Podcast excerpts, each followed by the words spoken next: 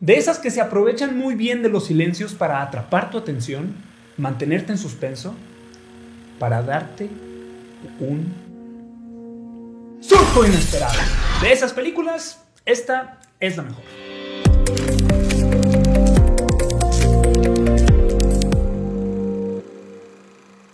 Casi el fin del mundo, pocas personas quedan en la Tierra, dos padres hacen lo que sea necesario para mantener a sus hijos a salvo en un mundo lleno de criaturas que buscan cada sonido que pueden escuchar para atacar.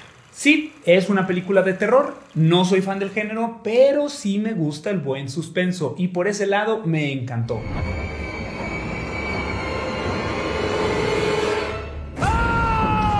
John Krasinski, quien logró reconocimiento como actor en la genial serie La Oficina, mejor conocida como The Office en todo el mundo, dirigió también tres capítulos de esta serie, una sólida carrera de actuación y ha dirigido muy poco, pero este fue su primer acercamiento al horror. Aquí dirige y protagoniza junto con su esposa Emily Blunt. El tema de la supervivencia y de la protección de la familia está muy bien desarrollado en los personajes y sus interacciones que principalmente son por medio del lenguaje de señas. La película solo contiene alrededor de unas 25 líneas de diálogo, el resto es lenguaje de señas. Ya está en Netflix, es relativamente breve, dura unos 90 minutos y se sienten muchos menos porque maneja un ritmo muy bueno. Tiene una estructura de guion peculiar, no se ven reflejados los actos que comúnmente son 3 o 5, aquí creo que es algo distinto y desde el inicio no deja de sorprenderte. Tiene ese balance de contar con momentos en los que te olvidas que estás viendo una de horror y hasta ternura te dan algunas situaciones familiares para abruptamente sacudirte y recordarte que esto se va a poner feo.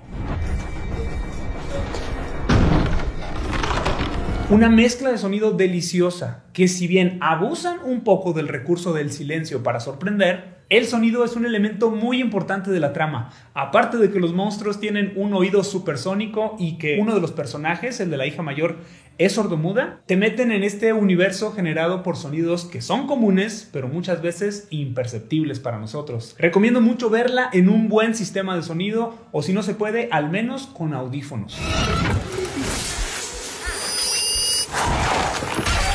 Ya se hizo la secuela, Un lugar tranquilo 2 tuvo su premiere en marzo de este año en Nueva York, pero no se ha podido ver en cartelera ni en plataformas, aún por el COVID. Para esta segunda parte que se viene, John Krasinski aseguraba que no iba a dirigir y Emily Blunt también decía, no voy a participar, pero cuando el estudio les permitió presentar sus ideas originales, se convencieron y ambos están de regreso dirigiendo y protagonizando respectivamente. Seguramente no tarda en anunciarse el lanzamiento directo a plataformas digitales de Un lugar tranquilo 2. Soy Jorge Porras, gracias por seguirnos. Estamos también en Instagram, en Facebook, como Hablemos Cine. Comenten qué les pareció la película, el video y por favor, hablemos todos, hablemos cine.